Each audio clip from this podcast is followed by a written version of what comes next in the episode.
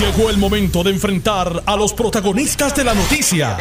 Esto es el podcast de En Caliente con Carmen Jové. Buenos días y bienvenidos a otra edición de En Caliente con la Jovet. Les saluda en la mañana de hoy a Yola Virella, editora en jefe del periódico Metro Puerto Rico en sustitución por segundo día consecutivo aquí, debateador emergente en sustitución de mi querida amiga, amiga Carmen, que está eh, recuperándose de una situación de salud y esperamos que ya el lunes esté con todos ustedes.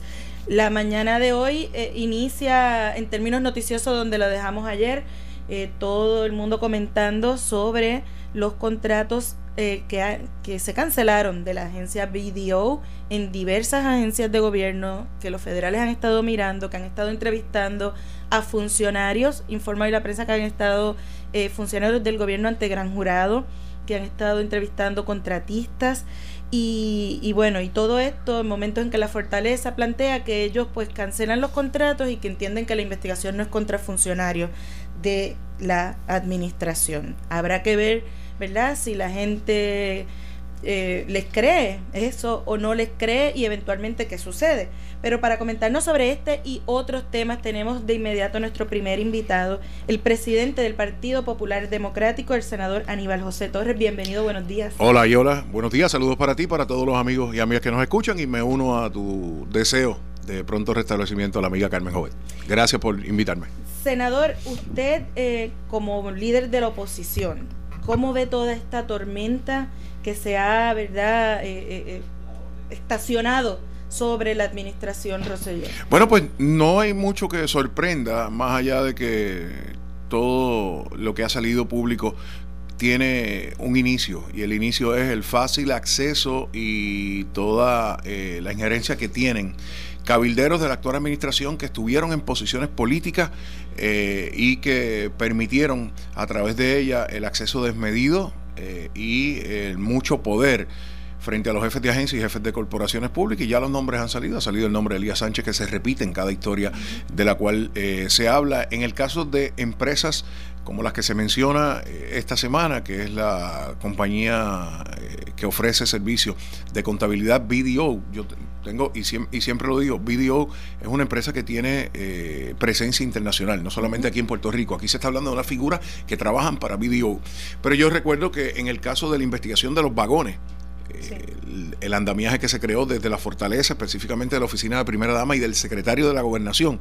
Cuando hicimos los señalamientos en aquel momento, ordenaron una investigación, el propio secretario de la gobernación, y a quien le delega esa investigación es a esta misma compañía que él la tenía contratada en el departamento eh, de Hacienda. Luego salieron a relucir los contratos de otras empresas en las cuales el hijo de Raúl Maldonado eh, ofrecía eh, trabajos para las mismas que él mismo, secretario de Hacienda, aceptó. De ahí vienen las alegaciones que deja en una carta plasmada la exsecretaria del Departamento de Hacienda, Teresita Fuentes, que ahora vamos viendo eh, cuál es la contestación a, esa misiva que deja al salir del Departamento de Hacienda. Y es mucho más de lo que se ha presentado en el Departamento de Salud, que dice que entrevistó el FBI al señor secretario, ha entrevistado a más funcionarios en el Departamento de Salud. Y todo pues tiene que ver con lo mismo, el acceso que se logró para beneficiar a unas compañías, para beneficiar a unos allegados eh, de la administración y yo lo que desearía con todo esto, Ayola, más allá del ruido que, que pueda crear, es que tenga consecuencias, que no se sienta la impunidad aquí, que se diga que se investiga, se investiga y que quede en nada. Yo lo que espero es que todos los que sean responsables, administración azul o administración roja, paguen por haberle fallado al pueblo. Pero en este caso, para que tenga consecuencias, quienes estas investigaciones están en manos de los federales, habrá que ver cómo, cuán rápido se mueven, porque de hecho hasta la Secretaría de Justicia plantea que ella tuvo unos, unas investigaciones y las pasó a los federales. refirió al departamento. Eh, aunque ayer la Fortaleza dice que ellos eh, le pidieron a la inspectora general que vuelva a evaluar todas estas contrataciones. ¿Usted confía en que esa eh, investigación rinda fruto? Yo no confío en la forma y manera en cómo lo han tratado.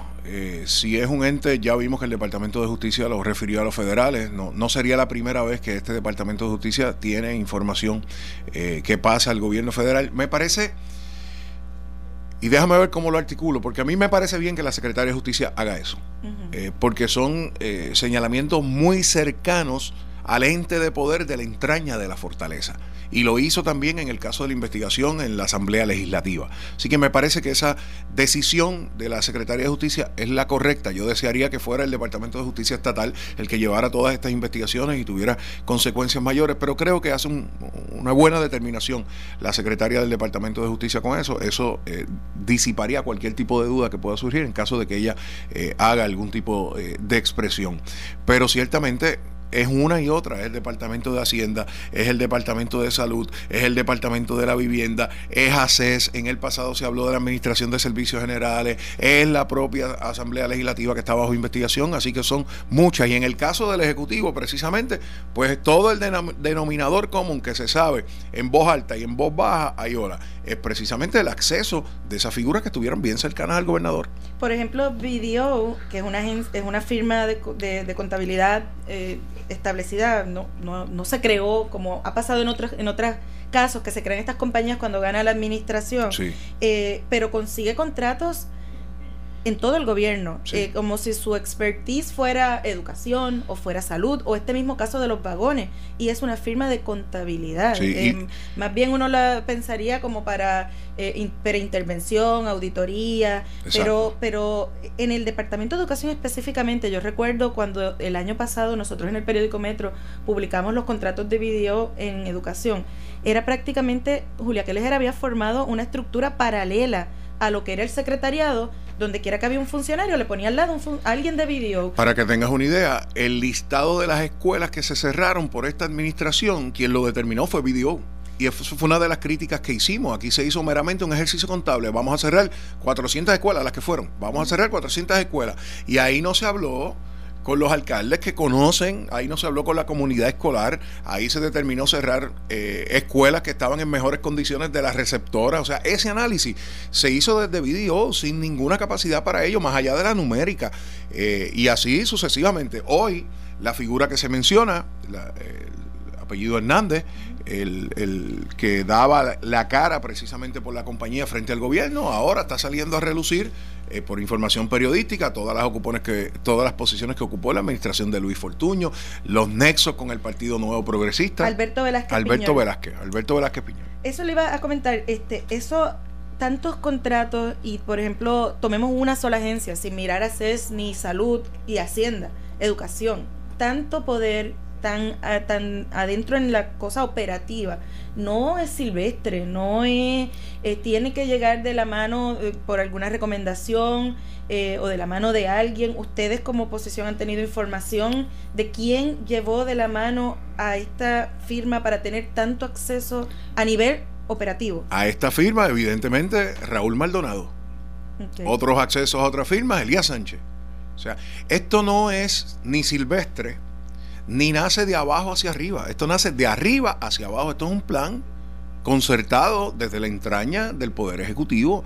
Esto no pasa si no hay funcionarios bien cercanos, ya sea el secretario de la Gobernación, el de Hacienda, el propio gobernador o la persona eh, más cercana en ese momento en las decisiones de, gobierno. O sea, no, no hay manera de que ellos no se hayan enterado de esto. Pero es un modelo, y verdad que hay un esquema, no hablemos de modelo, que no es nuevo, porque en el pasado, en otras administraciones, incluso de su partido, cabilderos o personas que estuvieron muy cerca en la campaña política no entran al gobierno, sino que se quedan como asesores y llevan de la mano otra firma. Entonces, ¿cómo cortar eso? Con determinaciones y con el valor y la interés necesario para dar esas instrucciones. Lo hizo Sila María Calderón cuando se enteró que había una persona cercana a su campaña que estaba eh, visitando agencias y, y públicamente hizo una exigencia a su jefe de agencia y dijo, yo no quiero que estas personas sean recibidas. Y ahí está también la interés que pueda tener un jefe de agencia. O sea, por más personas que tú eh, quieras recibir, que atender, la decisión es tuya. Y, si tus rodillas son fuertes para evitar eso, pues nadie te puede eh, imponer eso desde la fortaleza. Si lo dejas imponer, pues entonces tú no tienes los valores necesarios para ocupar una posición en el servicio público. A nivel de cambio estructural, eh, por ejemplo, cambio de leyes o reglamentos, no hay nada que usted vea que se pueda hacer más allá, más allá de la determinación de quien esté ocupando la posición. En la moral no se legisla. Eh, hay miles, hay miles de leyes que prohíben esto que está pasando. Eh, lo que se necesita son la selección adecuada de personas que tengan una vocación de servicio público, de personas que sean honradas, honestas y la firmeza, la espina dorsal de aquellos que eh, son designados en el servicio público a que sepan cerrar las puertas. Yo fui portavoz del Senado en la pasada administración, Ayola. El portavoz es el que dirige el tráfico en la Asamblea Legislativa. El portavoz decide junto con el presidente qué proyecto de ley se aprueba, qué proyecto de ley no se aprueba. Yo no recibo cabilderos. Yo no recibí cabilderos como portavoz y los podía recibir, no hay nada ilegal con eso. Pero esa fue mi determinación. Proyecto que yo veía bueno, se aprobaba, proyecto malo, se rechazaba. Si tenía alguna duda, pues preguntaba. Pero el tú permitir, eh, y el ejercicio del cabildeo no es malo, tiene unos límites. Hay personas que no saben tirar esa raya. Y yo no lo recibí en mi oficina. Si tenía que hablar con alguno en algún momento era para aclarar algún tipo de duda, pero la decisión era mía eh, como portavoz. Si tú no tienes la interesa como servidor público, la moral, la honradez, la honestidad, pueden haber miles de leyes, Ayola, y nada de eso va a desviar una mente perversa y una mente que piensa que el servicio público es para hacerse rico. ¿Qué usted cree de la expresión ayer del secretario de, Asuntos Públicos de la Fortaleza, Antonio Maceira, es decir, eh, esta administración colabora con las investigaciones, eh, se cancelaron los contratos y viene y dice, y de lo que sabemos no involucra funcionarios de la administración. ¿Cómo, primero, ¿cómo puede saberlo? Y segundo, ¿es creíble decir esta investigación que está por todos lados, Hacienda, CES, Educación, eh, no involucra funcionarios de la administración? Eso no hay manera de determinarlo. No hay manera de determinarlo a menos que una fuente federal te lo diga. Eh, y por todo lo que ha salido, yo dudo que no hayan funcionarios eh, involucrados. Número uno. Número dos, este cliché de yo le he dado instrucciones a que cooperen, estamos con... Es que no le queda otra. O sea, si tú eres investigado, la agencia está siendo investigada, o lo que se está investigando dentro, dentro de tu agencia, yo escucho, yo le doy la bienvenida a cualquier investigación, pues es que no tienes otra opción, Ayola. O sea, Sí, ante, por ejemplo, un supina que, va a Ajá, exacto. ¿Qué tú, ¿Qué tú le vas a decir a tu funcionario? No, mira, la instrucción del gobernador es que nadie coopere con los federales en una investigación. Eso es ilegal. Y el hecho de cancelar los contratos no es una admisión en sí misma. Ahí hay contradicción. Porque mi amigo Anthony Maceira dice ayer que se está ordenando el que se cancelen todos los contratos. El gobernador dice que en mayo ya se había ordenado eso. Sí, de hecho en la oficina del Contralor se refleja que en mayo hay contratos cancelados. La, la pregunta a eso debe ser, si en mayo sabían que estaba esta investigación, ¿por qué la callaron? Entonces, ahora vienen a decir que van a ser los más cooperadores y que están dando instrucciones de que todo el mundo coopere, porque la prensa lo sacó a Ayola. Si no hubiese salido la investigación en los medios de comunicación, hubiesen permanecido callados. Yo, el 9 de febrero del 2019, como presidente del Partido Popular, le hice un llamado a los compañeros del Partido Nuevo Progresista en el Senado y les dije, no confirmen el nombramiento del secretario de Hacienda. Aquí hay mucha información que refleja conflicto de interés. Esta persona fue el secretario de la gobernación, que es técnicamente la segunda persona en mando eh, en el gobierno, de facto, no de jure. De jure sería el secretario de Estado, pero aquí ni se escucha. Eh, y le dije que todo lo que había salido sobre conflictos de interés con esta compañera era muy peligroso. La carta de Teresita eh, Fuentes, si no me equivoco, el apellido cuando salió te deja mucho que decir, te deja mucho que decir y te deja demasiado a la imaginación. Así que lo menos que tenía que hacer el gobierno en ese momento era cuidarse. Desgraciadamente mis compañeros votaron a favor de ese nombramiento. Y una cosa va amarrada de la otra. Según te digo que el gobernador dijo que desde mayo no hay manera, Ayola, no hay manera de que en medio de un proceso de presupuesto de una negociación con la Junta de Supervisión Fiscal, el principal oficial financiero del gobierno se vaya Esa es la próxima pregunta. Se ha planteado este, teorías de redes sociales, ¿verdad? Eh, que no son que pudo haber sucedido que no sean vacaciones, sino eh, buscar asesoría eh, fuera de Puerto Rico. ¿Usted eso le parecería lógico? Pues yo no tengo el detalle para decir que no fuera una vacación, según expresado por el secretario de Hacienda. Si tomamos la base de que sí fueron unas vacaciones familiares, es una irresponsabilidad del gobernador autorizar o del secretario de la gobernación autorizar esas vacaciones. en medio de un proceso presupuestario, cuando tú tienes una discusión que la Asamblea Legislativa te dice que te va a cambiar el presupuesto que tú presentaste, cuando tienes dos escenarios, el presupuesto del gobierno y el presupuesto de la Junta de Supervisión Fiscal, el que la persona que diseña precisamente ese presupuesto, el que la persona que está en la dirección de llegar a acuerdos con la Asamblea Legislativa como director ejecutivo de la Oficina de Gerencia y Presupuesto, se vaya de viaje y que la contestación... luego, Exacto, luego de dos semanas Luego de dos semanas fue que contestó. O sea, el gobernador no amarró esto rápido. Dijo que él estaba disponible por Skype, que tenía unas conversaciones a las 5 de la tarde cuando era necesario. Pues entonces que se quede en su casa y que trabaje desde su casa. No hay razón para pagarle una escolta, no hay razón para pagarle un vehículo para que se quede en su, casa, en su casa y desde allí realice los trabajos. Si así es como este gobierno cree que se deben ejecutar las decisiones de política pública. O sea, eso dejó mucho a la imaginación. Claro. Y hoy estamos viendo el porqué. También se habla de, hay, hay distintos análisis, que todas estas investigaciones tampoco son silvestres y que podría haber una instrucción de desde Casablanca para tener la mira bien puesta en Puerto Rico, ya que ahí es, eso ya es obvio, no se puede tapar el cielo con la mano, hay un choque frontal entre el gobernador Roselló y el presidente después de mucho tiempo, después de una relación cordial, pasó a la, a la, a la relación de tirantes. Entonces, ¿puede ser esto resultado de, esa, de esa mala relación? Yo no tengo los elementos de juicio necesarios para llegar a esa conclusión. Lo que sí te puedo decir es que eso que ha salido público se ha estado discutiendo internamente incluso por los miembros del Partido Nuevo Progresista. O sea, las conexiones que tienen personas allegadas a el gobernador Roselló en las agencias y en su toma de decisiones. Eh, Elías Sánchez colocó los segundos en mando en casi todas las agencias del gobierno, en las que sabían que podían entrar, en las que sabían que habían contratos millonarios. Eso es de conocimiento público de los miembros del Partido Nuevo Progresista. Todo el mundo sabe que aquí hubo una fricción entre el pasado secretario de la Gobernación, William Villafaña, y miembros del Partido Nuevo Progresista porque querían empujar la salida de William Villafaña para tener más acceso ellos al poder decisional en las agencias. Eso lo sabe el PNP. Y lo, se lo pueden preguntar a miembros del Partido Nuevo Progresista que saben que esa fricción siempre estaba, porque un grupo quería imponerse y aparenta ser, por lo que he escuchado, que en algunos momentos el licenciado William Villafaña, como secretario de la gobernación, trató de poner freno a eso y eso empezó a crear roces y fricciones. Después vino el escándalo de WhatsApp, que eso fue eh, accesorio a lo que se estaba discutiendo y eso empujó esa salida. Pero ya eso se venía discutiendo. Hablando de, tomar control en las agencias, eh, ayer el presidente del Senado plantea que va a aprobar el próximo lunes el nombramiento del secretario de Educación. Hoy eh, nosotros en el periódico Metro publicamos un artículo donde al secretario de Educación le radican una querella por eh, fabricación de, cas de un caso. Esa querella, cuando él llega a secretario, como que desaparece o no se le da paso, nunca se le dio curso. Ahora recontrata a la persona que se yo y la información que tenemos es que por peticiones de eh, como parte de las negociaciones de su nombramiento en, eh, eh, en el, de que lo confirmen en el Senado y va a ser confirmado sin vista pública no entonces estaría entrando el, funcionarios políticos del Senado a tomar control de educación yo creo que siempre ha estado ahí.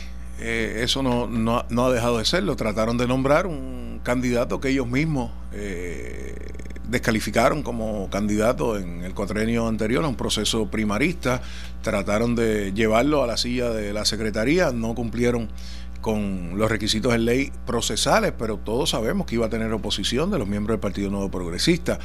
Así que eh, si deciden no hacer vistas públicas, pues sería nuevamente tratar de mover a la trágara. Tienen hasta el 30 para aprobar cualquier tipo eh, de nombramiento y correrán ellos con la culpa de, volver a hacer lo mismo que han hecho anteriormente. ¿Tienen una determinación cómo van a votar eh, la minoría del PPD en este nombramiento? No la hemos discutido, toda vez que estamos esperando el informe final de los nombramientos que quedan pendientes, pero me inclinaría a pensar que votaremos en contra del nombramiento. Hoy también sale a relucir, hablando de la figura de Elías Sánchez, que Ética también lo investiga porque se le asignaron unas escoltas. Sí, eh, mira, eso es interesante. Yo vi esa, esa documentación. Eh, a mis manos llegó la semana pasada toda la prueba que sustenta esa utilización de miembros de la Policía de Puerto Rico para darle escolta a Elías Sánchez, que en aquel momento solamente era director de campaña del Partido No Progresista, ¿no? o sea, no ocupaba el puesto de representante del gobernador de la Junta de Supervisión Fiscal, que sí tenía escolta y fueron los mismos policías que le dieron escolta ilegal cuando era el director de campaña del Partido Nuevo Progresista. La información llegó a mis manos, ya cuando investigué estaba ya procesada en la Oficina de Ética Gubernamental y había salido información por las redes. Pero lo que hicieron aquí fue que utilizaron un área de la policía, específicamente el área de la policía designada eh, o, asignada al Aeropuerto Internacional Luis Muñoz Marín, y los altos oficiales permitieron que personal de la Policía de Puerto Rico se reportara directamente a la persona de Elías Sánchez justificándolo con lo que ellos llamaron el plan carreteras. Y en los libros de entrada y salida ponían fulano de tal, asignado en ese caso a Elías Sánchez, eh, fulano de tal hizo entrada a tal hora en el plan carretera. Y el plan carretera se diseñó en los libros para no poner que eran las escoltas de Elías Sánchez. Y yo creo que ahí hay prueba suficiente para, llegar a conclusiones. Otra cosa más y además esa obsesión con las escoltas en Puerto Rico que de verdad que yo no la puedo entender, este, cuál es, quién le va a hacer daño a, distintos funcionarios que tienen escolta. Se nos acaba el tiempo, pero quería rápido, reforma electoral estaba discutiéndose, ustedes se han opuesto. Ayer el presidente del Senado me dijo en un punto por punto en el periódico Metro que había tenido conversaciones con usted y que estaba abierto a enmiendas. ¿Habrá espacio? ¿Es salvable ese proyecto o no? según está redactado, no es salvable. Sí, yo he tenido conversaciones con el presidente del Senado, tuve acceso al documento previo a su radicación y estuvimos discutiéndolo, pero de las discusiones que se presentaron, solamente una fue enmendada para integrarse en el código electoral actual. ¿Cuál fue? La de que si se vota por Internet, el voto electrónico, no por internet, si se vota electrónico en una máquina, tengo un resguardo de papel en caso de un recuento. O sea que va a existir una documentación en papel que demuestre cómo votó el elector en caso de que haya que hacer un recuento. Esa se incorporó, pero hay otras que no se incorporaron y la mayor de ellas es la violación a la separación de poderes con un nombramiento del Tribunal Supremo a presidir la Comisión de Elecciones. Ahí no hay manera. O sea, esa es eh, no negociable para nosotros. Los demás puntos, nosotros estamos a favor de la tecnología siempre y cuando tenga la salvaguarda y claro, Ayola, que existe la disposición al diálogo eh, para que sea un proyecto de consenso como debe ser cualquier proyecto de la comisión. Bueno, muchas gracias, senador Aníbal José Torres, por estar con nosotros en la mañana de hoy acá en esta primera media hora de En Caliente con la Jovet. Ustedes, amigos, sigan conectados a Noti 1630. Estás escuchando el podcast de En Caliente con Carmen Jovet de Noti 1630. Hoy les acompaña Ayola Virella, editora en jefe del periódico Metro, en sustitución de eh, nuestra querida amiga, periodista, colega Carmen Jovet. Estuvimos en la primera media hora hablando con el presidente del Senado, el presidente del Partido Popular Democrático y portavoz de la minoría en el Senado, Aníbal José Torres. Discutimos ampliamente con él todo este tema de los contratos y las investigaciones eh, federales a la administración y cómo esto ha sucedido no tan solo en, eh, eh, en esta administración, sino en diversas administraciones, el hecho de que personas conectadas a las campañas luego se convierten en cabilderos de firmas que obtienen contratos en el gobierno y diferentes accesos y bueno, pues culmina en, en todas estas investigaciones federales y eventualmente pues si maduran eh, en acusaciones. Para cambiar un poco de tema, vamos a hablar ahora con la presidenta de la Asociación de Maestros, la profesora Aida Díaz. Bienvenida, buenos días acá en Caliente con la Jovet. Buen día, buen día, saludos para ti, para el público que nos escucha. Eh, profesora eh, Aida Díaz, en este tema de, de, las investigaciones federales, educación ha estado nuevamente en el centro, ¿verdad? nuevamente en la mira. Y aunque ahora se habla de Hacienda, de salud, gran parte de los contratos que se están mirando son en el Departamento de Educación a la agencia BDO. Esto no es nuevo, ya el año pasado eh, nosotros en el periódico habíamos publicado que la Secretaría Keller había montado una estructura paralela en el secretariado con estos contratistas. ¿A usted le sorprende qué tipo de información tienen ustedes en la Asociación de Maestros sobre esta investigación?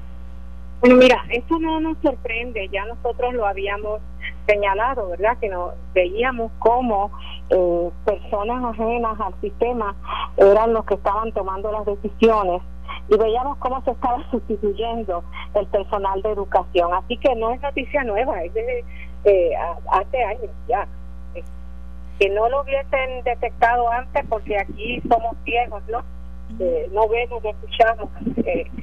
pues es, es una cosa que parece increíble que que pudieran que se pudiera permitir algo como esto, ¿verdad? Cuando la gente que conoce y sabe del sistema estaba allí y que ni siquiera podía eh, tomar decisiones, sino que le daban instrucciones y le pedían información para ellos entonces hacer las presentaciones. ¿Ustedes qué tipo de interacción, si alguna, tenían con, con personal de esta firma Video en Educación?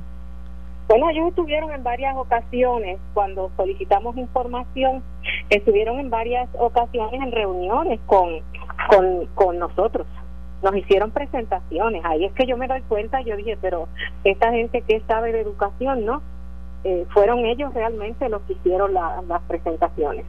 Eh, cuando, por ejemplo, te puedo decir que en el cierre de escuelas, eh, luego la reestructuración del Departamento de Educación y así una serie de eh, acciones que se tomaron que ellos fueron eh, los actores principales en esas en, esas decisiones. ¿Ustedes pudieron identificar cómo llegó cómo llegaron a educación y cómo llegaron a tener tanto poder en educación?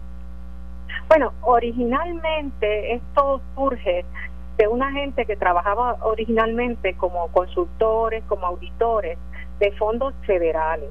Y te tengo que decir que ahí hay figuras públicas en, en esas compañías eh, que son tan relacionadas al Partido Popular y están relacionadas al PNP. En fondos federales, cuando estaban los PNP, había un enlace que era PNP, cuando estaban los populares, había un enlace que era popular, y así, porque ese es el modus operandi de estas compañías.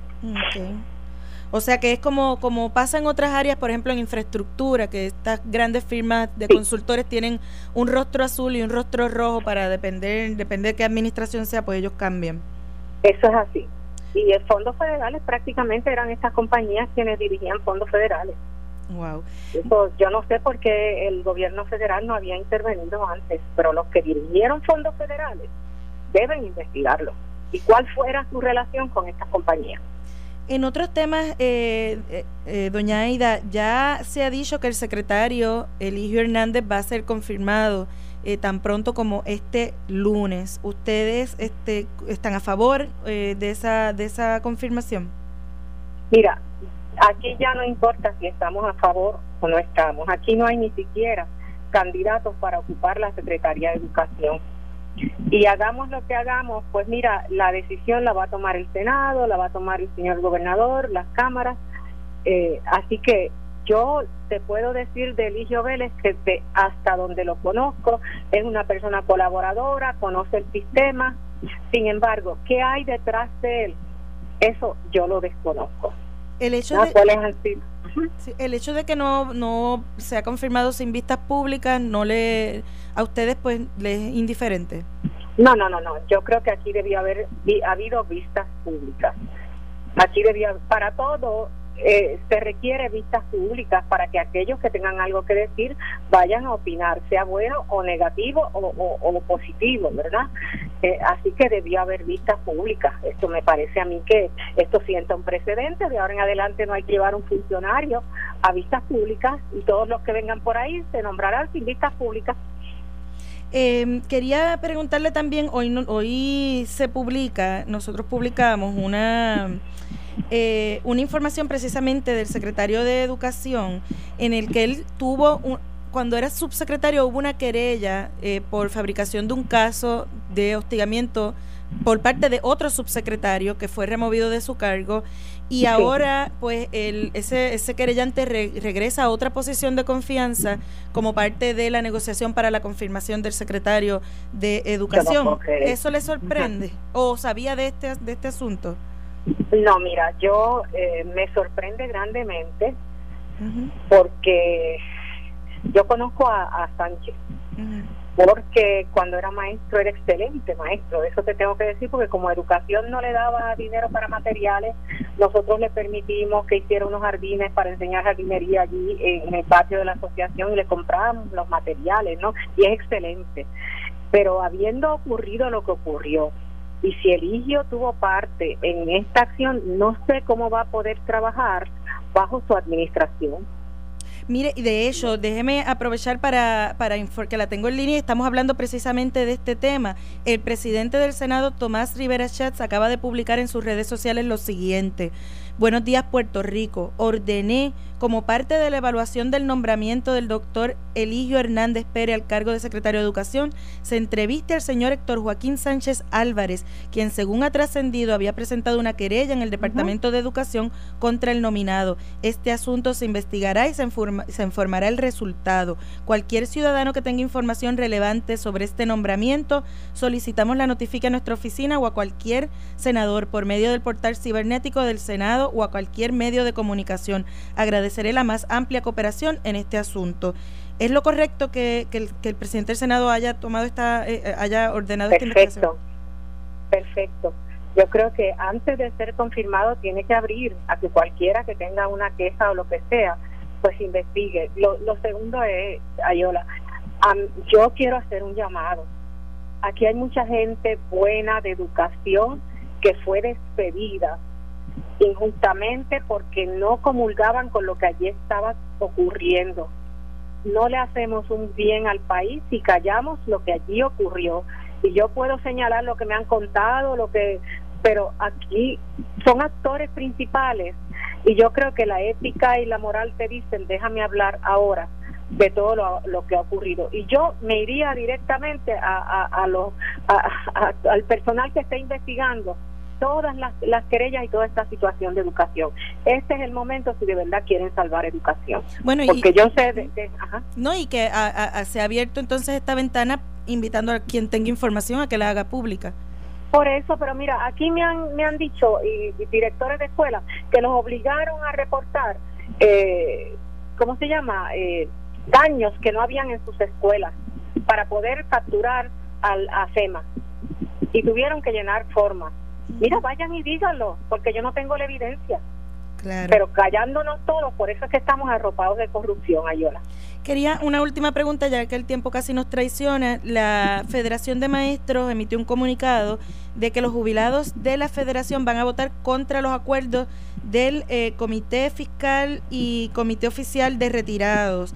Eh, ¿Usted tiene alguna reacción a esta, a esta, a esta posición de votarle, los, los ya retirados, votar en contra de este acuerdo? Pues yo no entiendo porque ellos tenían representación en los grupos que se formaron para el COR. Si tenían representación allí, ¿por qué no tomaron acción? Lo segundo es, mira, no le hagan más daño a los retirados ni a los maestros. Piensen en la situación de Puerto Rico. Ahora mismo lo que va a quedar para distribuir en los eh, no asegurados, en los acreedores no asegurados, creo que son nueve centavos por dólar, para distribuir en todo el que le debe el gobierno y nosotros estamos en este grupo. Si la jueza aprueba este plan, lo que queda es nada. Por favor, no hagan más daño. Dedíquense a investigar antes de actuar. Bueno, pues entonces, eh, en ese sentido, lo, usted entiende que los que están retirados deberían apoyar ese plan que, pues, que les da algo. Eso es así. Yo entiendo que sí, aunque es un recorte de un 8%, 8,5%, es mejor tener un recorte de un ocho y medio que no tener nada. Bueno, pues muchas gracias, Aida Díaz, presidenta de la Asociación de Maestros de Puerto Rico. Gracias por estar con nosotros en la mañana de hoy, acá en En Caliente con la Jovet. Y para reacción inmediata, tenemos en línea telefónica a la precisamente a la presidenta de la Federación de Maestros, Mercedes Martínez. Buenos días, bienvenida acá en Caliente con la Jovet. Buenos días, saludos para usted y para los que se sintonizan el día de hoy. Eh, quería, eh, la llamábamos para abundar sobre el comunicado que publicaron eh, diciendo que los jubilados de la federación votarán en contra de los acuerdos del COR y la Junta para reducir las suspensiones. La presidenta de la asociación acaba de decir que es lo único que tendrían que, que, que deberían votarle a favor. ¿Por qué? ¿Por qué votarles en contra? Pues mira, estaba escuchando las expresiones de la señora Díaz. Primero aclarar que y pedirle, ¿verdad?, a la señora Díaz encarecidamente que deje la demagogia y la mentira le escuché decir que la Federación de Maestros tenía una silla en el core y eso no es cierto. El Comité Oficial de Retirados tiene unas personas que están señaladas por el síndico del tribunal. Allí no tiene una silla, ojalá tuviese una silla la Federación para poder impulsar las propuestas viables que nosotros tenemos. Sin embargo, la Federación de Maestros sí fue ante el CORE. El capítulo de jubilados y pensionados de la Federación, el compañero Pedro Pastrana, la compañera Elena Cruz, con el licenciado Rolando Emanuel, quien nos representó, fue ante el CORE a presentarle al CORE propuestas viables que no tocan para nada el sistema de retiro de los trabajadores y no obliga al gobierno ni a la Junta a emitir ningún tipo de reducción. ¿Qué propuesta concreta llevamos en esa audiencia que nos dio el CORE? Una propuesta de un sistema de retiro unificado para todos y todas las trabajadoras de la educación una vez se jubilen. Ese fideicomiso ¿verdad? que se establecería para ese sistema de retiro unificado tiene unos fondos que han sido identificados por el capítulo, entre ellos 13 mil millones siendo impugnados en el tribunal, que ascienden a 30 mil millones con intereses, un impuesto adicional a foránea de 4% para que sea una fuente de repago para el sistema de retiro, pero esa actitud de entrega y de conformismo de parte de la asociación y su liderato lo que da es vergüenza. No se conformaron con tratar de vender al magisterio y dejarlo sin retiro, ahora tratan y proponen que aceptemos recortes los que menos tenemos. Y yo me pregunto, ¿cuánto de recortes recibirá la señora Aida Díaz? Alguien le pregunta a Aida Díaz si ella es jubilada, si ella recibe pensión o si ella es activa, cuál es su salario, ¿cómo se afectaría a la señora Díaz? Porque los jubilados de nuestro país no aguantan más. Una pregunta. Los jubilados que tienen pensiones raquíticas no aguantan recortes adicionales a los que ya les han impuesto. Le recortaron el bono de Navidad, el bono de verano, el bono de medicamentos, la aportación patronal del plan médico y también les van a bajar la pensión. Eso es inaceptable. Eh, una pregunta, el CORE o los representantes del CORE han dicho que esa reducción de 8.5% eh, le aplicaría a menos del 40% de los retirados. De esos, eh, ¿cómo sería la aplicación en términos de maestros retirados? ¿Ustedes tienen el cálculo? Sí, hemos sacado el cálculo. Afectaría en el caso del magisterio a cerca de un 74%. O sea que tres cuartas partes del magisterio jubilado se vería afectado con estos recortes. Y si hay alternativas viables, tangibles, que hay fondos identificados y el COR los conoce mejor que nadie porque la federación se los llevó directamente al COR mediante el licenciado Emanuel. Le hizo una presentación entera digital, le entregó la propuesta en escrito a la Cámara ¿verdad? al Congreso de Estados Unidos cuando hizo la vista congresional de la Cámara de Recursos Naturales en Puerto Rico se lo llevó a la jueza Taylor Swain. La propuesta está, pues vamos a dejar la mala fe con nuestros jubilados que le dieron gloria a nuestro país después de estar trabajando 30 años sin robarse un centavo y a quienes pretenden imponerle las medidas más draconianas de austeridad, dejándolos en la indigencia. Eso es inaceptable, un 8.5% que rondan de 100 dólares a 300 dólares a pensiones de 1.200 a 3.000 dólares a personas que ya les quitaron desde el 2014 su bono de verano, de Navidad, de medicamentos, la aportación patronal al plan médico es inexistente y en el caso del magisterio, para agravar la situación, las maestras y maestros jubilados no cotizan seguro social, por lo tanto no reciben ningún ingreso del seguro social, es llevarlos a la pobreza. Oye, si hay alternativas, ¿por qué mejor no proponer las alternativas reales para que no hayan recortes? ¿Y cuál que aquí las foráneas no aportan, se aporten. ¿Cuál... hay dinero identificado, que se utilice, pero no puede ser dejando a los que menos tienen con menos todavía. ¿Cuál va a ser los mecanismos de, de, acción y presión de la federación en el caso del, del otro acuerdo, el de los maestros activos, pues mediante la votación se derrotó? En este caso, ¿cuál sería su, su plan de acción? Oh, obviamente tenemos una campaña que ya inició hace tiempo porque esta propuesta de la federación lleva mucho tiempo de parte del capítulo y han ido ya a Fortaleza, a la legislatura, a la Junta, a los diferentes foros. Estamos celebrando asambleas regionales. Por favor que entren a la página de Facebook de la Federación de Maestros de Puerto Rico para que allí puedan ver las fechas de las próximas asambleas regionales a celebrarse. Va a haber una marcha en el mes de julio, entiendo que es el julio 14, que se paró el comité de jubilados para llevar a Fortaleza las propuestas y que el gobernador legisle sobre lo que está proponiendo el capítulo de jubilados y pensionados de la Federación de Maestros. Eh, pueden comunicarse al 766-1818 porque hay muchas fechas donde vamos a estar orientando a los compañeros y compañeras igual en colaboración con los compañeros del colectivo o de las organizaciones que componen el colectivo Construyamos Otro Acuerdo. Hoy mismo hay una orientación en Caguas, pueden entrar a la página de Construyamos Otro Acuerdo para que vean dónde en Caguas va a ser la orientación, para que entiendan por qué hay que votarle en contra a ese acuerdo. Merecemos una vida digna, merecemos nuestro retiro por el cual trabajamos después de 30 años, no merecemos recortes porque no somos responsables de la deuda ni de los que han quebrado y han robado en este país. Por lo tanto, cero recortes a las pensiones, que recortes a los banqueros y a los que robaron este país, pero no puede ser a los más vulnerables y a los servicios esenciales, como está pretendiendo hacer la Junta de Control Fiscal con el aval de los que se dicen llamar sindicatos, que obviamente han demostrado representar a nadie más a sus propios intereses. En, en otros temas, antes que se nos acabe el tiempo, eh, hoy se publica que el secretario de Educación, quien sería confirmado el próximo lunes, existía una querella en su contra por hostigamiento que no se procesó en educación, pero finalmente el querellante fue recontratado como parte del proceso pues de negociación para que el secretario sea confirmado. El presidente del Senado acaba de decir que va a entrevistar a ese querellante y que está pidiendo a cualquier persona que tenga información sobre el secretario designado que acuda donde ellos. ¿Ustedes les sorprende esta situación? Eh, ¿Qué información tienen al respecto? Pues mira, lo acabo, me acabo de enterar por ti, desconocía el asunto de que el señor Eligio Hernández tenga una querella de hostigamiento, probablemente si la tiene, como todo tipo de querella eh, en el departamento, exigimos que se investigue la misma. Asimismo tenemos muchas querellas, muchísimas querellas de maestros, de directores prepotentes que abusan de sus funciones y hostigan a los educadores y al día de hoy nos han resuelto. Esperamos que se resuelva esa querella de hostigamiento eh, que ha salido a la luz, que usted me menciona, igual que esperamos que se resuelvan las querellas de hostigamiento de parte de directores escolares contra maestros que todavía están siendo engavetadas. Sin embargo, te puedo decir, más allá de la querella, que la política pública de esta administración no va a cambiar, sea el hijo Hernández que esté en la silla o sea quien sea.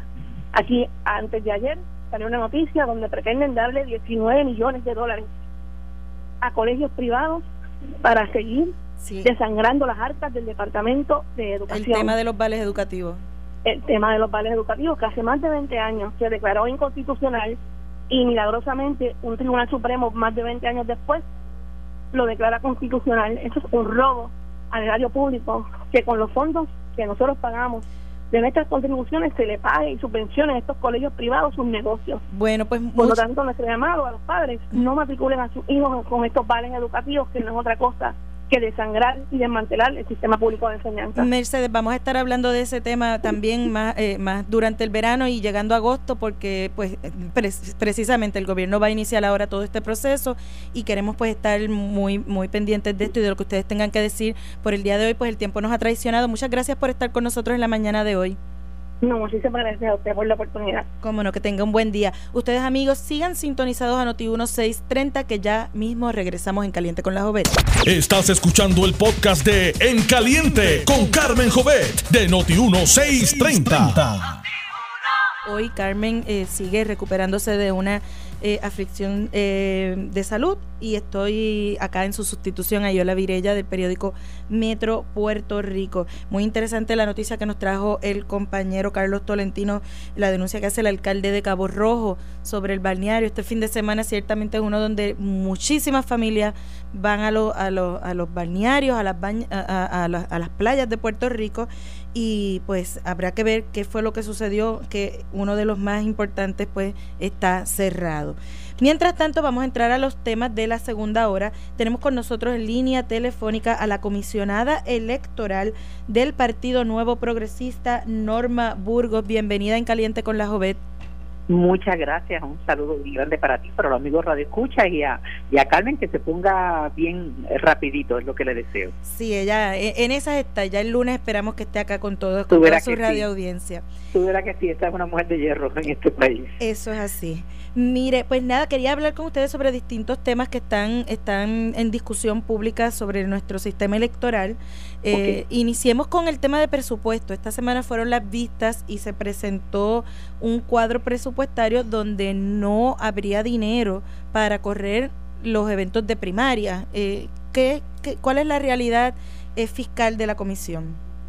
Pues en efecto, la Comisión Estatal de Elecciones tuvo de, la oportunidad de presentar eh, la solicitud de presupuesto para el año eh, 19-20 y como es natural que prácticamente le pasa a, prácticamente a todas las agencias y corporaciones públicas en las gestiones que se hacen con la Oficina de Gerencia y Presupuesto y ahora con el agravante que tenemos una Junta de Supervisión Fiscal eh, encima de nosotros todos los días en este país, pues eh, se pidió una cantidad de dinero, en términos de millones de dólares, se discuten en otro foro y se en la legislatura, tanto en la Comisión de Hacienda del Senado como Cámara, pues hay unas recomendaciones. En el caso de la comisión, en estos momentos, eh, la cifra que hay es de 53 millones 96 mil dólares.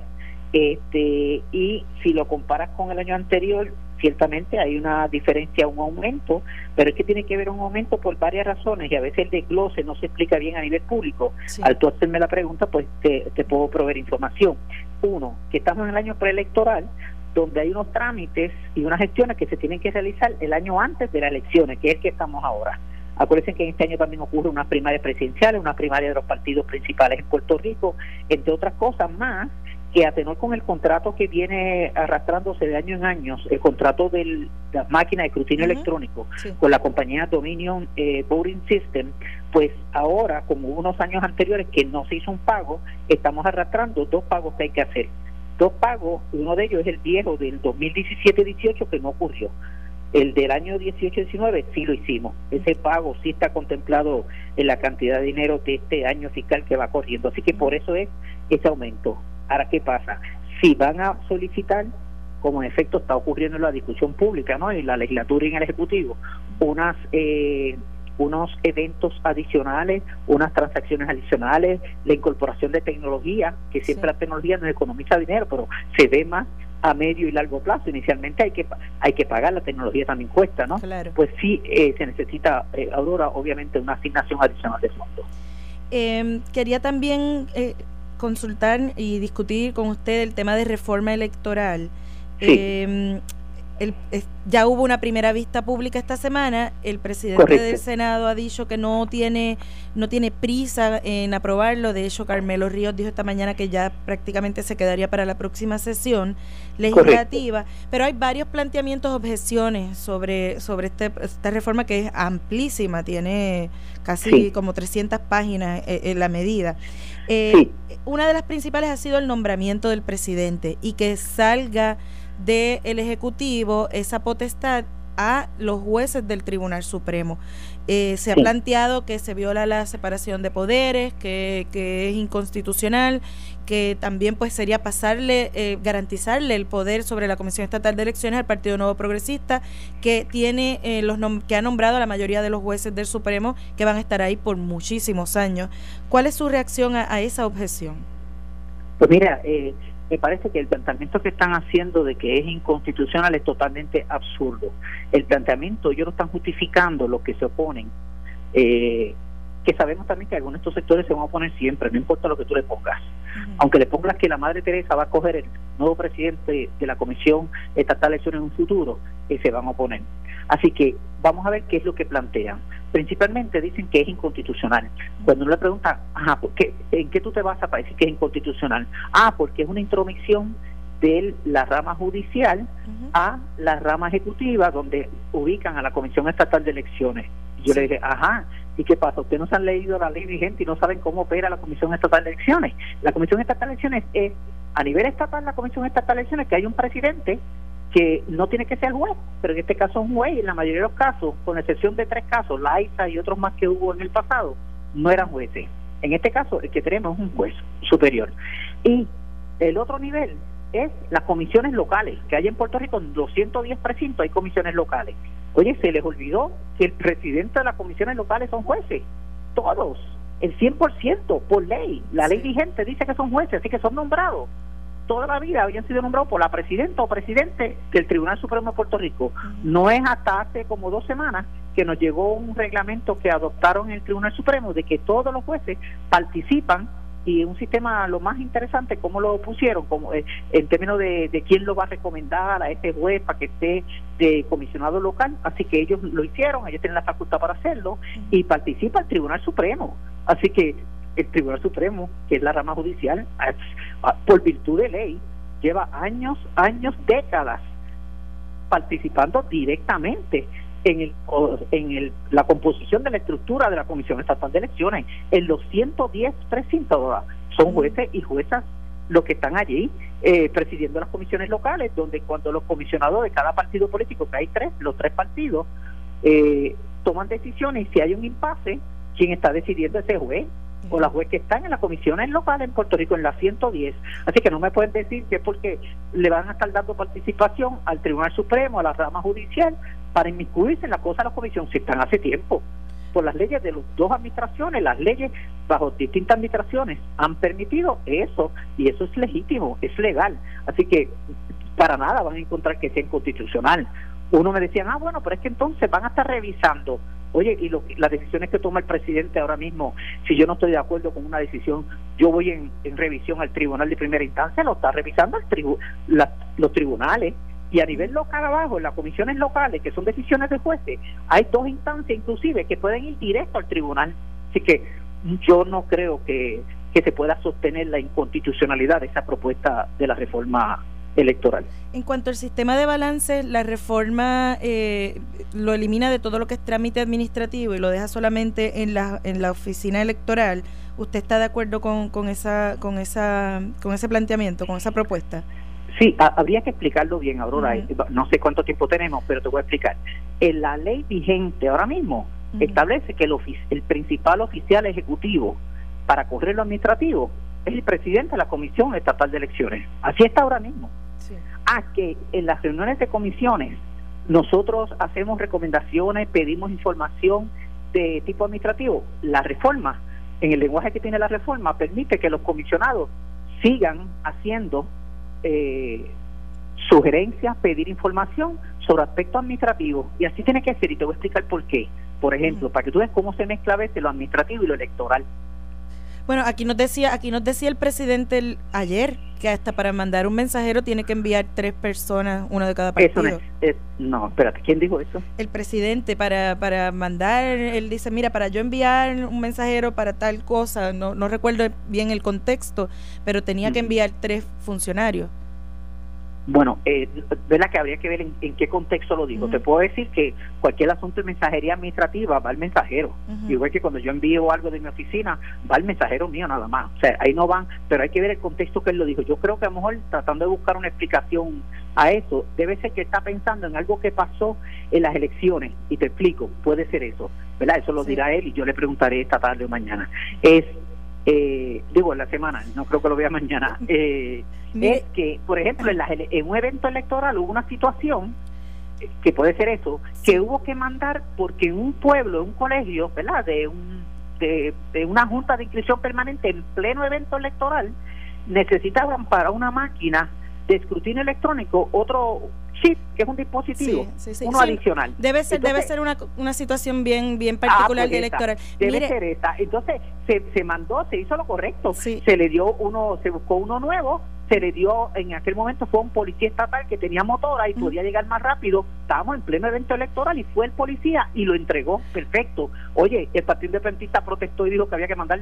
Yo dije, ¿qué van a mandar? ¿Tres motoras? Sí. Mire, eso es ridículo. El PIB quería estar ir a llevar también eso a un pueblo. Creo que era y Villalba, algo así, algo ridículo. Pero eso, casi todas las cosas que propone el PIB es así. Sí, comisionada, yo sé que, y usted misma me planteó que no sabía el tiempo que tenía y aquí ya nos están mandando a cortar.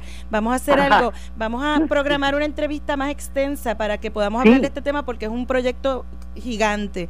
Y... Sí, yo, yo he presentado muchas enmiendas, Aurora, y tengo muchas más para presentar. Así pues que... Yo estuve en toda la pista a las 9 de la mañana hasta las 9 de la noche, escuché las otras ponencias, hay cosas buenas que han presentado los otros deponentes, que aunque se oponen, hay cosas que se pueden incluir y yo estoy sometiendo muchas enmiendas, así que me agrada saber que, que la decisión antes de ayer eh, eh y ayer es que, se, va, a dejar para la próxima sesión legislativa que comienza en agosto, porque me va a permitir eh, someter muchas más enmiendas, porque conozco el tema, obviamente. Pues muy bien, pues entonces yo acá coordino con Sami para que venga eh, eh, más con calma y podamos hablar largo y tendido sobre este tema. Muchas gracias, comisionada Norma Burgos, por estar con nosotros en la mañana de hoy. Escucharon ustedes a la comisionada electoral del Partido Nuevo Progresista, Norma Burgos. Y tenemos que pasar a otro tema. Tenemos en línea telefónica a Carla Collazo, subdirectora de la organización Gerut, y con ella vamos a estar hablando sobre un tema que también ha estado en la palestra pública y es sobre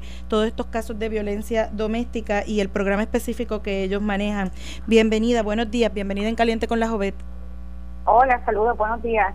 Eh, buenos días. Usted es subdirectora de la organización eh, Gerut, que trabajan con eh, los programas de despíos dedicados a agresores.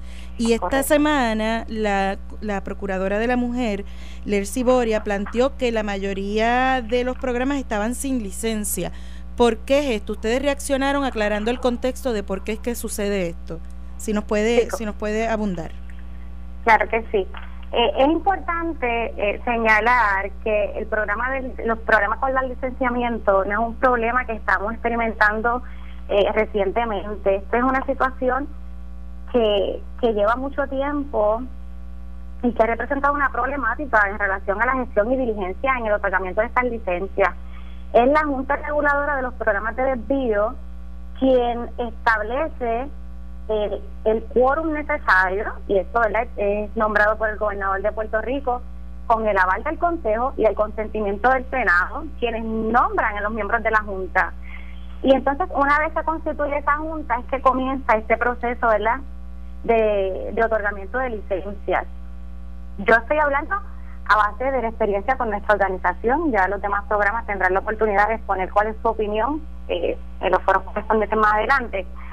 Pero en relación a Yerut Incorporado, que estamos ubicados en el pueblo de Calley, nosotros comenzamos con esta diligencia, ay, perdonen, con la diligencia, perdón, eh, de las licencias en noviembre de 2018.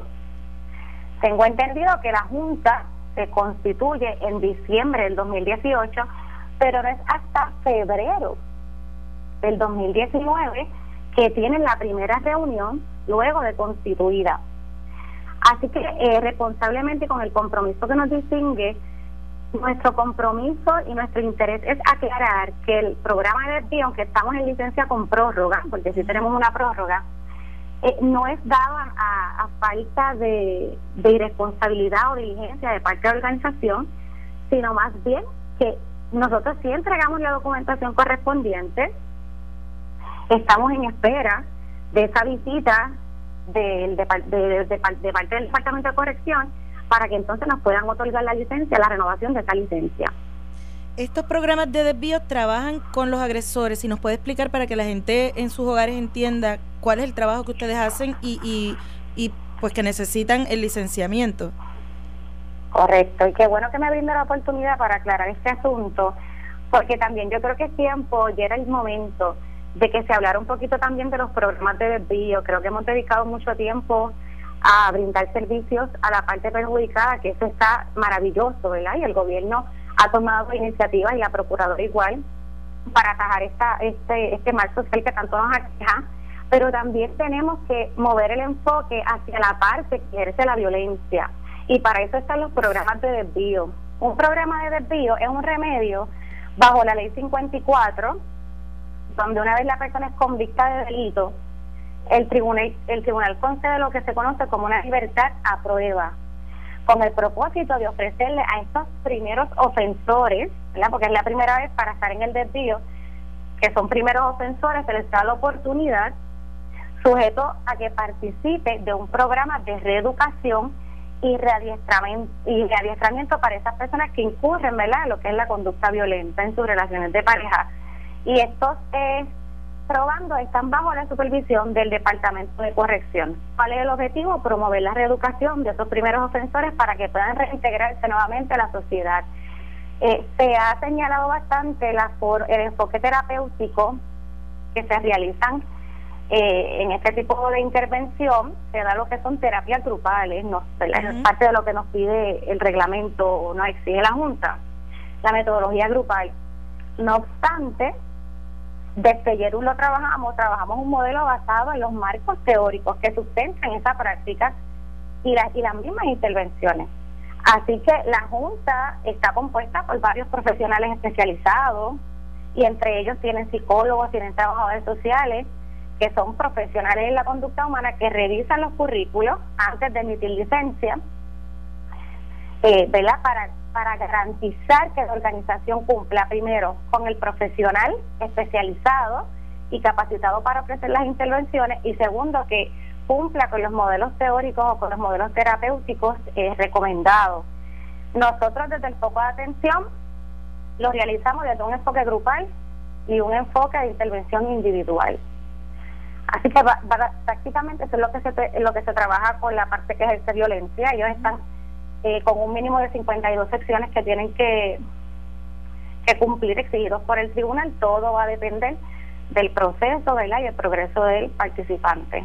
Y en términos de participantes, ¿tienen una alta tasa de, participantes? O, eh, eh, le pregunto porque ahí se puede reflejar también, es una forma de mirar también cómo estamos en términos de los casos de violencia de género.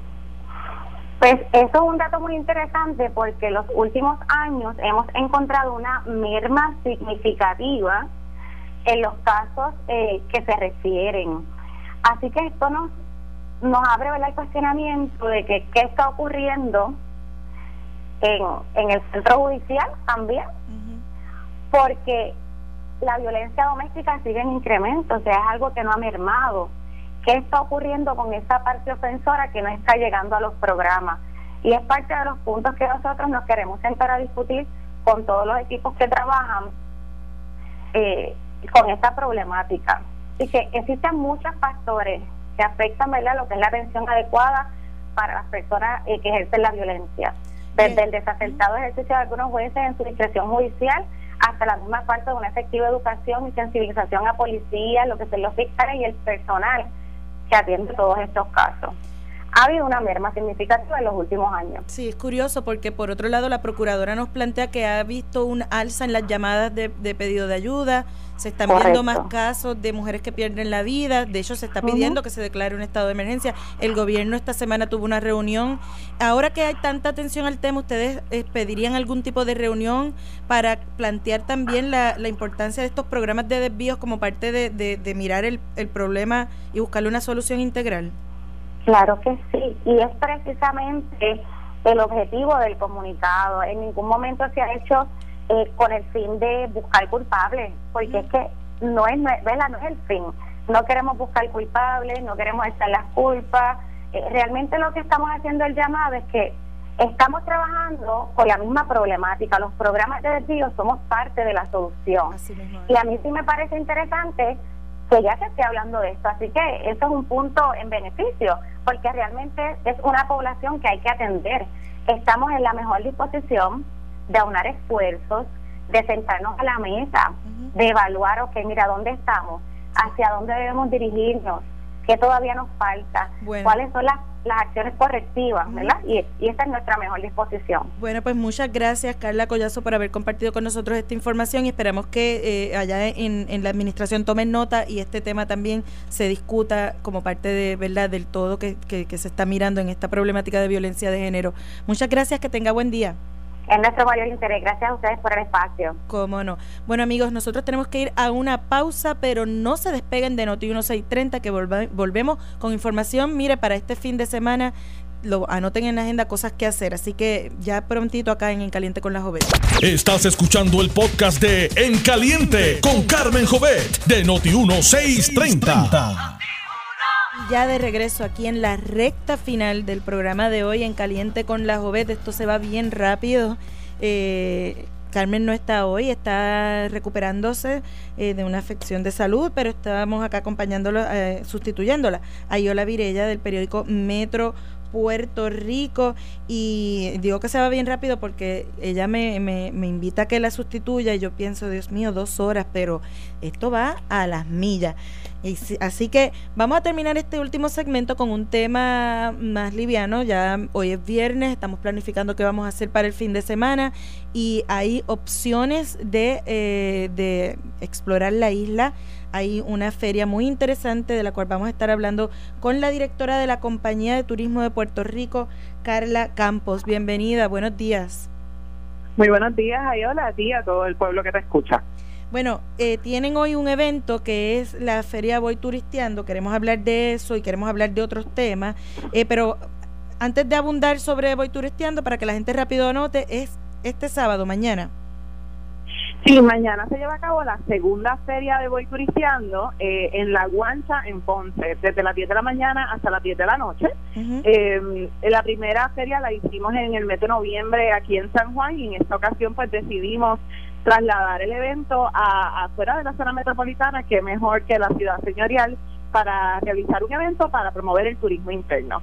Eh, en la feria, el que asista va a poder ir en familia y no tan solo consumir en los restaurantes de la guancha, sino que también vamos a tener unos pabellones representativos de las seis regiones turísticas de la isla. Allí van a estar los hoteles, los turoperadores, los proveedores de las excursiones y muchas ofertas. Estamos en los meses de verano y todo el mundo está en las casas con los niños, pues ese es el momento idóneo para vacacionar. O sea que en la Feria de Voy Turistiano vamos a tener presente a todas las empresas turísticas endosadas por la compañía de turismo con las diferentes ofertas para poder disfrutar de Puerto Rico, que es nuestra mejor vacación en familia en este verano. Perfecto. Mire, hablando del turismo de Puerto Rico, ya vimos que se siguen abriendo hoteles, eh, reabriendo hoteles. Esta semana fue la reapertura oficial, el corte de cinto oficial de Caribe Hilton. Eh, ¿qué, ¿Qué más está en el pipeline de hoteles que están en proceso de abrir? Bueno, desde el pasado mes de, noviembre, de hecho, llevamos abriendo a la mayoría de los hoteles que estaban en proceso de renovaciones sustanciales. Eh, recordarán que, que, pudimos inaugurar el Hotel San Juan, el Rich Reserve en, en Dorado, el San Regis en Río Grande, y entonces estamos a, pudimos abrir el Caribe Hilton luego de una inversión de 150 millones de dólares. Ah, hay 650 habitaciones que se hicieron ahora disponibles y sobre 400 personas que ahora están empleadas en el hotel, eh, la mayoría de ellos, el 80% que previamente trabajaban en el Caribe Hilton y retornaron a sus trabajos. Eh, pero todavía nos quedan unas 2.000 habitaciones por abrir eh, que todavía están en proceso de remodelación y también hoteles nuevos que vienen por ahí.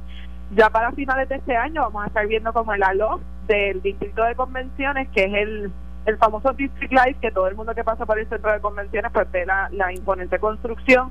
Va a estar abriendo sus puertas también para finales de este año, principios del año que viene. Eh, el Condado Plaza tiene habitaciones disponibles, aunque todavía están en proceso de renovación. Igual el, el Hotel de Isla Verde o sea que hay mucho más que viene por ahí, pero claramente el turismo se ha posicionado como la punta de lanza de nuestro resurgir económico y los indicadores están demostrando un excelente desempeño por parte del sector turístico. ¿Qué ha pasado con el Conquistador y el W de, de Vieques? Bueno, pues el Conquistador actualmente tiene una opción de compra sobre la mesa. Eh, los dueños actuales, que es el grupo Blackstone, que es un fondo de inversión, tiene el hotel a la venta y ya hay unos compradores que la han opcionado de esos desarrolladores puertorriqueños. En los próximos días y semanas esperamos que esa transacción cierre y ya pues una vez en manos de los nuevos dueños estarán comenzando una remodelación sustancial sin no sin antes mencionar que sí se han hecho eh, sí se han hecho adecuaciones al hotel y hay algunas habitaciones disponibles para grupos específicos pero acá en el próximo año año y medio estaremos viendo cómo el hotel eh, va va a estar en proceso de una renovación sustancial. El W de Vieques es un hotel que sufrió muchos daños eh, y que todavía está en proceso de transar con la aseguradora o sea que lamentablemente ese proceso se ha demorado un poquito más de lo que esperábamos, pero estamos confiados que el hotel va a reabrir sus puertas una vez eh, la, la transacción con, con la aseguradora pues pueda finalizarse. Ojalá que sí, porque es una propiedad espectacular allá en Vieques. Eh, Así mismo es, pero recordemos también que recientemente el gobernador anunció eh, nuevos hoteles y hace dos semanas que estuvimos en Nueva York eh, interactuando con inversionistas, se reveló que en este verano va a pasar el Meliá de Coco Beach a convertirse en un Hyatt Regency. Eh, y ahí va a venir una inversión de 120 millones de dólares que ya va a estar inaugurándose para finales de este verano y el otoño, en adición a que durante los próximos 10 años se sumarán cinco hoteles adicionales a esa península. O sea que hay mucho desarrollo hotelero en el pipeline y estamos viendo un excelente ambiente de inversión eh, y yo creo que eso está alineado con la política pública del gobernador de posicionar el turismo eh, a la vanguardia de los planes de desarrollo económico de la isla. Quería pedirle una reacción a lo que está sucediendo en términos de, del turismo en nuestro vecino país de República Dominicana. Están atravesando por una crisis de, verdad, de imagen, eh, por las situaciones que han, que han pasado con turistas que han llegado hasta allí. ¿Usted ¿Cómo lo ve eh, usted que viene del de, trabajo en esta industria? Sí, yo creo que es, muy lamentable lo que estamos viendo en la República Dominicana. Eh, me consta que las autoridades están tomando cartas en el asunto, que los hoteleros están muy preocupados por cómo puede impactar al turismo eh, esta, esta crisis que ellos están experimentando a nivel de imagen. Nosotros podemos hablar eh, de primera mano, ya que sufrimos algo muy similar con la crisis del Zika, eh, que tanto nos afectó y que, que en realidad vimos cómo perdimos sobre 250 billones de dólares en nuestra economía, producto de, de, una, de una crisis muy mal manejada. Esperamos que los hermanos de la República Dominicana puedan eh, comunicar claramente qué es lo que está pasando, eh, porque somos un solo Caribe y es importante que todo el Caribe pues reme hacia una misma dirección. En lo que nos respecta, pues es importante ahora poder seguir elevando esos esos valores que nosotros tenemos de seguridad, de ser una jurisdicción americana, que somos un territorio de ley y orden, para evitar confusión y que los turistas pues no crean que, que lo que está pasando en la República Dominicana se extienda al resto del Caribe, pero estamos muy solidarios con, con la República Dominicana eh, y pues evidentemente esperando que ellos puedan esclarecer todos estos sucesos a la brevedad. Esa era eh, mi próxima pregunta, si esta crisis en República Dominicana impacta en algo a Puerto Rico, dado que estamos en la misma región, somos vecinos. Aquí eh, han habido asuntos también de seguridad que se han, que se han proyectado hacia, hacia los medios internacionales. ¿Cómo se, se trabaja este, para que eso no suceda? Sí, yo creo que ahora mismo eh, el tema de seguridad es una prioridad de nuestra administración. Por el momento, eh, la, el, el, problema de imagen por la que está atravesando la República Dominicana no nos ha afectado directamente, no obstante hay que ser muy precavidos. En ese sentido, el gobernador ha sido enfático en darle prioridad a, los objetivos de seguridad. Yo estoy trabajando muy de cerca con el secretario de Seguridad Pública, Elmer Román, y de igual modo con el comisionado de la policía, Henry Escalera, Juntos estamos diseñando un plan para poder reforzar la seguridad en las zonas turísticas y en ese sentido también felicito a la Policía de Puerto Rico que ha colaborado muy de cerca con nosotros eh, para velar porque los estándares de seguridad en las zonas turísticas se, se sigan manteniendo eh, se sigan manteniendo en muy altos estándares. Hablando de eso, recientemente, me parece que fue hace como dos fines de semana que hubo unos videos que corrieron en redes sociales de unos Ford Trucks en la madrugada en pleno condado. Eh, ¿Ese tipo de situación se atenderían mediante esta colaboración con la policía? Sí, yo creo que eso es un movimiento que está sucediendo de manera frecuente. La policía tiene conocimiento de ello y estoy segura que estarán tomando cartas en el asunto próximamente son eventos que se dan que gracias a Dios pues no ha llevado ningún percance pero que evidentemente es un estorbo en la zona turística a altas horas de la noche cuando lo que debemos de procurar es mantener eh, mantenerlo mantener la seguridad en toda la zona no importa la hora que sea Sí. Quería preguntarle también el tema de los cruceros y Cuba. entiendo que inicialmente se habían logrado mover cruceros que ya no podían llegar a Cuba hacia Puerto Rico. ¿Cómo se ha continuado esa, esa gestión? Sí, la semana pasada nosotros nos pudimos reunir con las líneas aéreas en San Martín en una convención donde asistimos. Eh, hemos logrado asegurar eh, algunos itinerarios que previamente estaban destinados a Cuba, ahora están llegando a Puerto Rico. Eh, ya de hecho Royal Caribbean confirmó algunas paradas, Carnival también. y estamos en proceso de conversar con otras líneas, líneas de cruceros que están enmendando sus itinerarios. Ya nosotros le presentamos el caso a todas las líneas aéreas, como, como dije la semana pasada, y pues esperaremos el saldo de todos estos esfuerzos en las próximas semanas cuando las líneas de cruceros eh, terminen de ajustar sus itinerarios. Directora, quería también preguntarle, eh, ¿sigue el boom de los Airbnb? Ahora los vemos en toda la isla, no solamente en la zona costera, en las zonas de playa, sino también en las zonas rurales. ¿Cómo se coordina de alguna forma la compañía de turismo con, con quienes ofrecen sus hogares eh, en estos programas de alquiler eh, de corto tiempo? Bueno, primero eh, señalar que esto es una prioridad de política pública porque atiende varias cosas. Primero, es que el consumidor está exigiendo este tipo de experiencia, el turista está buscando quedarse en este tipo de lugar. Segundo, es que nos permite democratizar el turismo. Nosotros apostamos a que el desarrollo turístico se dé mucho más allá del sol y la playa y mucho más allá de la zona metropolitana. En ese sentido, municipios que no cuentan con infraestructura hotelera eh, ahora pueden recibir visitantes cuando cuentan con oferta de alojamiento de alquileres a corto plazo. Tercero es que también lleva dinero al pueblo, de, al bolsillo del puertorriqueño anualmente una persona que tiene una propiedad que la alquila eh, en, en, las plataformas puede generar aproximadamente 6.700 dólares al año producto de esos alquileres. O sea que claramente ha sido una prioridad y una política pública del gobernador. De hecho, en el día de ayer el gobernador firmó la ley de política pública de la economía compartida, que, que fue de la autoridad de eso de la OI, que nos permite crear un marco eh, y un comité para entonces en ese comité poder llevar los asuntos de la economía colaborativa, establecer las reglas del juego para poder incentivar el desarrollo de esta oferta, mientras que a la vez salvaguardamos los sectores existentes eh, que no se vean afectados por una canibalización.